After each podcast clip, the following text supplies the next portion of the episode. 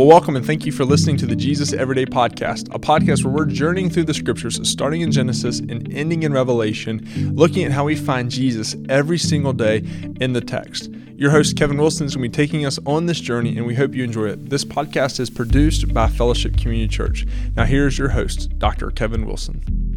Well, welcome again to the Jesus Everyday Podcast, where every word, thought, verse, and chapter of the scriptures points to Jesus. My name is Kevin. So glad to have you for week nine, day one, Leviticus 25 through 27. That's a wrap.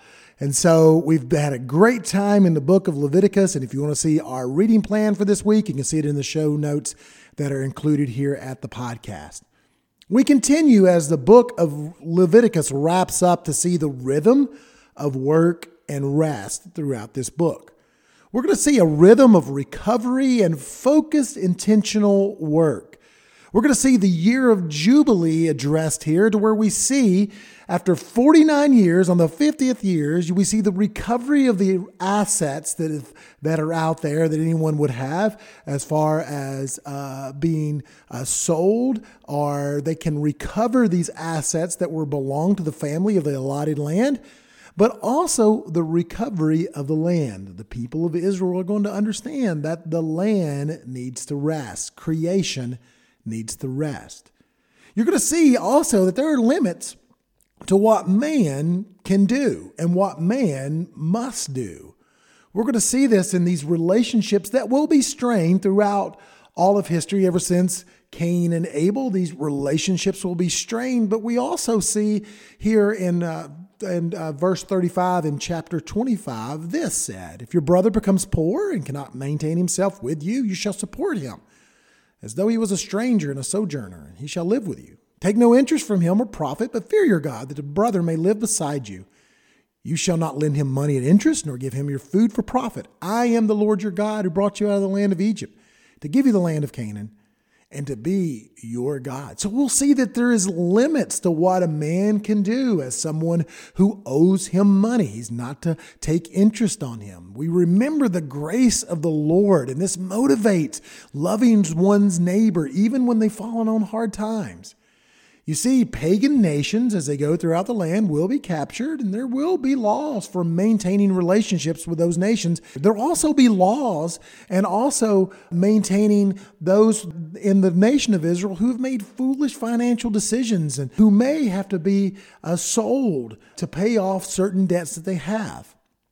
You're going to see in the final chapter of Leviticus that there are three big themes blessings, retribution, and redemption, you'll see that they'll understand that God's blessings will follow them as long as they obey.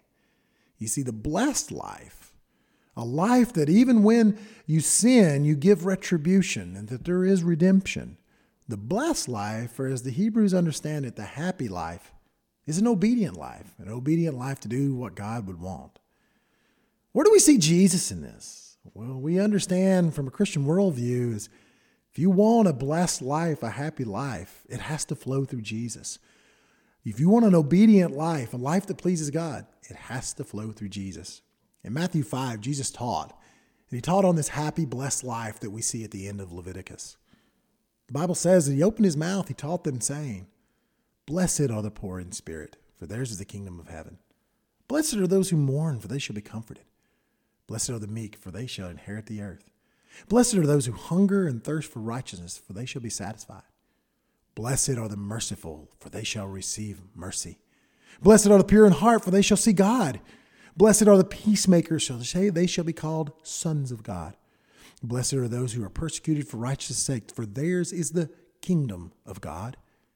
Blessed are you when others revile you and persecute you and utter all kinds of evil against you falsely on my account.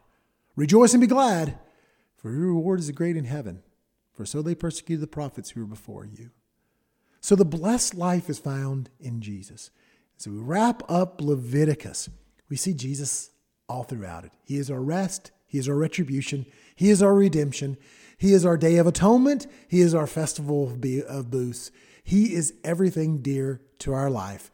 Jesus is everything. I pray this encourages you, and I hope that you see Leviticus a little bit different now as you see it through the lens of the gospel. And it is a great book for our redemption and also for our growth in Christ. We'll continue tomorrow as we start Numbers, as we'll begin looking at Numbers 1 through 4 as we come back again. And I hope you can join us for week nine, day two on the Jesus Everyday podcast. See you tomorrow.